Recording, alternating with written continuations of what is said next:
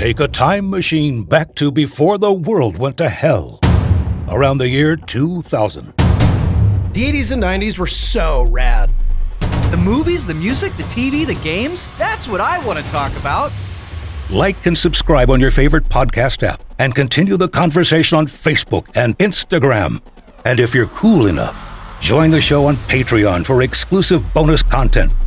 And now, Less Than 2000 with Adam Wince and Chad Bischoff.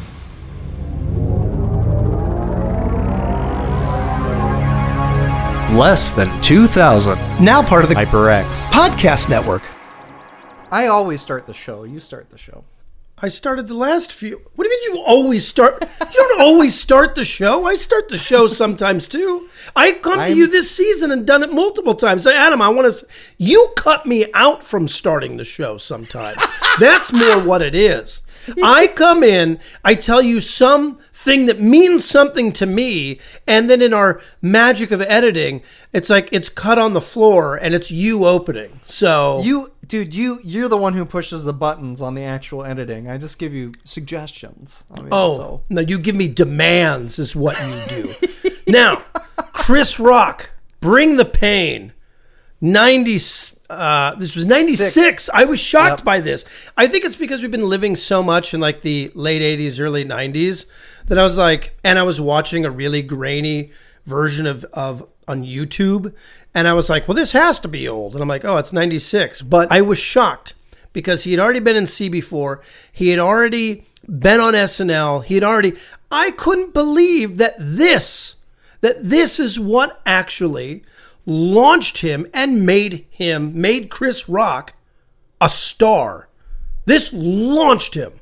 This is so iconic. The quality of the material in Bring the Pain is so outrageously deep and rich. And and I, I've, I've said it before, I'll say it again. The lineage is Richard Pryor in the 70s, passes the torch to Eddie Murphy in the 80s, passes the torch to Chris Rock in the 90s, passes the torch to Dave Chappelle in the 2000s. Absolutely. You couldn't you couldn't you couldn't have said that better, partner. No, when I was when you were saying that, the only thing that popped into my head was how like Chris Rock like had the torch and then almost became like oh another person who almost made it. Hmm. Like that's that's SNL, CB4, his other his other half hour special. Like he almost went the ah, can I have that torch back? like you didn't quite get there, you know. He almost became of the land of the lost. Bring the pain comes out, bam, changes his entire trajectory overnight. We don't have Chris Rock today the way we have Chris Rock without this 58 minute special that originally aired on HBO. I- I I mean, he, he went to. Uh, I mean, he hosted the Oscars. You know, he was he was he he he he became a megastar. He did. and it all started with this because just the quality of the writing, the timelessness of the material. So, I mean, it's very much a because comedy is a product of its time. So all the references like OJ are very mid '90s, but there's not nearly as many things in this set that makes you go ugh like that that makes you really cringe the way some of Eddie Murphy's stuff did that was like so like you cannot say that anymore but I'm seeing from your face that you might disagree Huh. a little bit I, I, I slightly do. No, it's more of an observation. And this is just an observation. This is in no way fact, but I'd like to discuss this. please the problems that you had with Eddie Murphy was specific was more so the fact that he was uh, um, tearing down other races, other people, things like that, right? Chris Rock has a piece of Bring the Pain that he has never done since this special because he chose to not perpetuate um, hate speech and that kind of stuff. And so what's interesting is one could call that just as cringeworthy. But I think for you, I, I guess I don't want to put this in your mouth, but I think I think you become more offended when the the person that that's being spoken about can't defend themselves. So like, hey, wait a minute, I'm not here to defend what you're saying. Whereas Chris Rock made it a uh, made it a choice to go. I'm going to stop this right here and just put an end to it. So there is cringeworthy stuff in here, you know. So I, I find it interesting that it's like, you know, in your mind, not to the level of Eddie Murphy. Well, let- let me eh, let me just take a guess here, and we're very sensitive about certain words on the show. Is the part that you're talking about that he no longer does the, The black 12 people minute bit.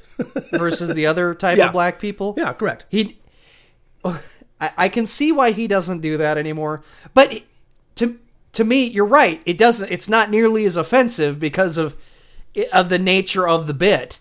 You know, it's but it it's he got his mileage out of it. You know what I mean? that is that is the 12 minutes that makes this whole I mean the whole thing is great, but without that bit, we're not talking about it 26 years later. Th- that is the breakthrough bit. And it, and it reminds me of the the uh, to go into post 2000 there's a great bit in in the office season 1 i think it's episode 2 diversity day where michael scott got in trouble for saying that bit doing that bit in the office really? I totally Yes. forgot it. Now I have to go back and watch The Office. A- a- and so they had uh, Kevin, slow, dull Kevin, was redoing doing the bit uh, because Michael couldn't do it. And he goes, "So there's one type of black people, and there's another type of black people." And then he just starts. They cut away. I'm and- and trying not to. I, I, I'm trying not to laugh even, like, because even The Office is offensive in so many ways. Like, Mi- Michael. Oh, what's so funny about The Office just went off the air less than ten years ago. The shit that they did then, you couldn't even do now. no, you wouldn't do it now. You wouldn't do it now. You can't. But but the, the the best part is when Michael Scott gets up and interrupts him.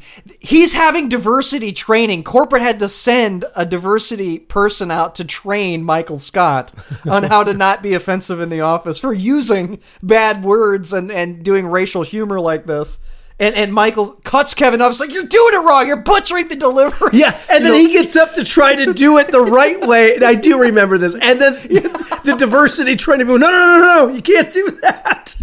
And when they come back on him and is like, uh, I, I, I, I'll just do my bit on it. It's like, I take care of my kids.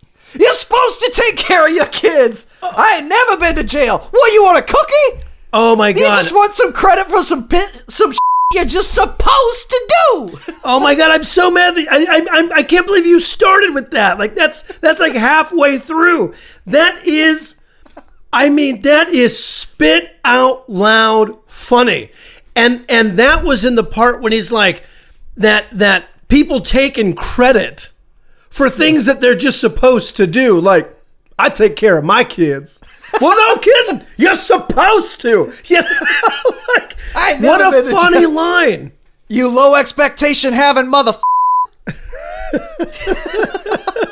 it's great. This is the bit. This not just this hour of stand up, but that 12 minutes is why Chris Rock is a thing. Yeah, I mean, it definitely wasn't the first 10. I mean, there were people that were even like on the fence the first 10. You can Yeah. feel it in the crowd. There's like Yeah. a 50 50 boo to clap ratio in like the first 10 minutes. Like it was, it was sketchy. And what's crazy is he had spent two years developing that special in the clubs. So for mm-hmm. two years, he traveled perfecting that one hour and even still took a risk and got booed by a few people in the first 10 Yes. if it's not going to work you knew it wasn't going to work a year ago 2 years ago 2 weeks ago you would know something might generate a contrast in the audience so good on him for going for it because Yeah. that again becomes what especially comedy but again any good art pushing it if you're not kind of putting some things on the fence you're not breaking through Yep. but i think with the with with chris rock what was particularly interesting is he took jabs at at different types of people a little bit. But for the most part, he focused on it on his on his own. You know, like Eddie Murphy was like, we're just gonna like we're gonna just make fun of everybody. Yes. And Chris Rock kind of did the opposite. He kind of came in and honed his thing in in a way to almost in a weird way get people to kind of think about their own life by the contrast of what's being said. Mm-hmm, mm-hmm. And good that's the thing that makes Chris Rock so interesting to me. I mean, that and of course his ability to just bring a sentence to a sharp stop. Like he has the ability to just drop a word and just stop in a way that makes you laugh in, in general. But but those two things, I think that's what made this interesting. Is it was like he was tackling from within rather than pointing fingers. Smart point. very, s- and that's why that's why it doesn't uh, offend me as much. You you you you you put it into words that it's it is from within. It's making fun of himself. It's making fun of men for being dogs. Yeah. rather than And dumb. women being gold diggers. You know what I mean? Like it's it's it's it's it's it's all on his own. Every, he he didn't spare anybody, including himself. I think more importantly, it was the timing of where this was in 96. You know, um, we'd seen what was going on between gangs. We'd seen, you know, all of the gangster rap, all of the stuff coming out of the projects, all of the stuff that was going on. Rodney King, all the, then you got, and then you got OJ who literally flees, you know what I mean? And all that kind of stuff. There's all this stuff going on in the universe, right? Yes. and he kind of just i think i don't want to put words in his mouth because i don't i don't know chris personally but if you take i think he took a step back and went all right again that self-reflective in outward thing. Think about all of the stuff that everybody was rapping about all of the things that people were talking about the way things were portrayed in boys in the hood. I mean all of the stuff and you just kind of look at what is happening in pop culture amongst his own people and and really just in society in general. And it's like i'm to come out and kind of say it how it is and then flip it you know, and just have fun with it and kind of like make you laugh while making you kind of be like, well, wait a minute. Well, I'm not ignorant. you know, like, You're on fire tonight, Chad. Hi, it's me, Jeremy Parrish, co host of the Retronauts podcast, the only video game history podcast that's been around so long, it's also a part of video game history. Every week, one of the motley rabble who host this show leads a deep dive into the past, whether it's to break down a classic franchise, learn more about a timeless game from its creator, or just wallow in nostalgia. Relive history with Retronauts here on the HyperX Podcast Network. It's time to tap in with the HyperX Quadcast S microphone. The stunning HyperX Quadcast S features dynamic, customizable RGB lighting, a convenient tap to mute sensor, and four selectable polar patterns, so we can broadcast crystal clear audio whether you're gaming, streaming, podcasting, or impressing your remote colleagues and classmates. So what are you waiting for? Join the Quad Squad and tap in today with the HyperX Quadcast S microphone. Previously on Chat of the Wild. Did anyone kid all the bugs for Agitha? No, I meant to, and I even had a bug that I like could have given back to her, and I forgot. That bug is gone. Don't go forever. in there if if you do and then not give it to her. I know. She can smell it on you. She knows. I know you have bugs. I know you're holding out on me. I can smell it. Did anyone get all Um, the pose? No. No, God, no. Chat of the Wild, breaking down Zelda and Zelda-like games, one dungeon at a time. Wednesdays on the HyperX Podcast Network. I mean, it's it's also the time of, of, of life that it came out for us. Like it was just one of those things in our mid to late teens where it was just like made such an impression, and and and it, it was just like you know because Chris Rock was always just kind of a bit character Totally. on SNL. He he wasn't. Uh, He got fired. way outshined He got by fired from some of the other guys. Yeah. And, and and really before seeing Chris Rock, I'd only kind of seen this kind of comedy in small doses on on Def Comedy Jam Sure. on HBO as well. And and and just little pieces like this and then to see him do a full hour and just kill it. Yeah. Absolutely own that audience. You could tell it was perfected over years of doing it and doing Totally. it. I it was I'm so glad I went back and rewatched it because I it, it gave me a chance. I forgot how many things came from this one literally 58 minute piece. Mm-hmm. Like, you know, time goes on and you're like, "Oh, he said this at one point, he did this at one point." That was all in that hour. That was all mm-hmm. right there. And there were so many funny moments that were incredible. I mean, the part when he comes out, he's like, "You chunky alcoholic." But I don't eat. He's a chunky alcoholic, but I don't eat pork because it's bad for pork. you. But I don't eat pork. and he's like, red meat will kill you. You know? Like, but I, but uh, because the hypocrisy on that. But is I believe this is also the one where it's like, I refuse to believe that on my day of judgment, my diet's going to come into question. Oh, that's absolutely in this one. Yeah, yeah, It's yeah, at so the like- end like- of the. It's literally at the end of this section. I killed a bunch. Hey God, I killed a bunch of people, but I ate right. but I ate right. and by the way, when we're doing the voice, we're not making fun of anybody. This is what Chris Rock sounds like. Okay, I just want to be yeah, clear. when you do the voice, when you do the voice, I'm just doing me. You just did it too. I'm you? just doing me, man. Like I'm. Uh, the be- the, be- the other than the the black people bit. The best part of this is the salad toss, man. Like 100%. that- that's all, and we're not going to be able to get into the details of it, but it's just like, Can I just say my note? You- yeah, please. My note was this because anybody who's seen this bit, and I'm just going to say the words. I started with OMG, which everybody knows today stands for Oh my God. And my note is simply toss yo. This is where toss yo salad came from. and I don't mean the bit. I also mean this is legitimately where it came. I forgot. Chris Rock was the one that said with jelly or syrup. I, prefer, prefer syrup. I forgot that this is actually where it came from. this is the episode that makes me very happy that my mother is not a Patreon member yet.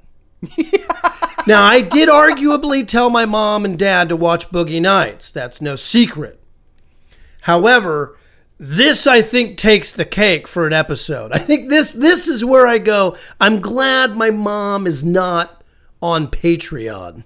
I love the reference to um, Bone Thugs and Harmony. yeah. He's like, brothers are singing welfare carols. It's the first of the month. we wish you a merry welfare. We wish you a merry welfare and a happy food stamp. Yeah. Again, self referential. A look Yeah. within about what's happening in society, pop culture, music, and entertainment.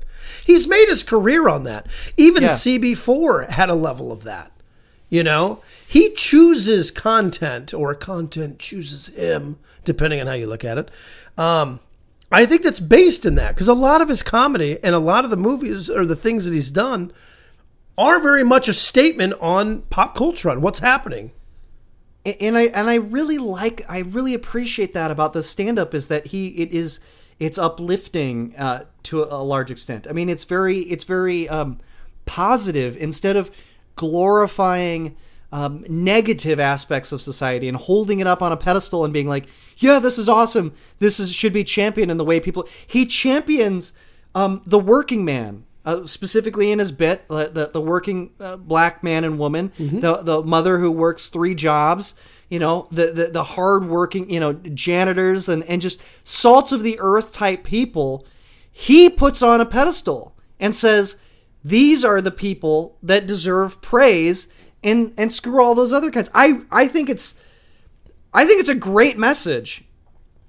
Well, especially when you look at how many horrible messages have come down through from other other other artists over time. I mean, there's so much negativity in the world. So it's it's amazing to find a piece of material that does what you just said where it's like it's still having fun. There's still the jokes, but it's not it's not about suppression.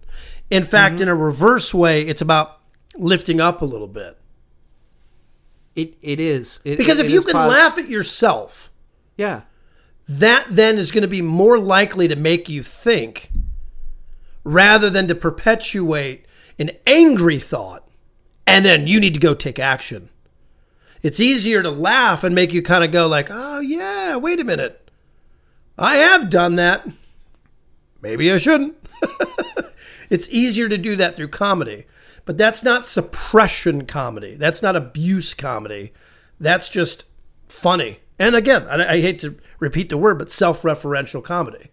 He, he pokes fun at himself, at at, at his culture, at, at culture in large, at at at popular um, or at, at current events.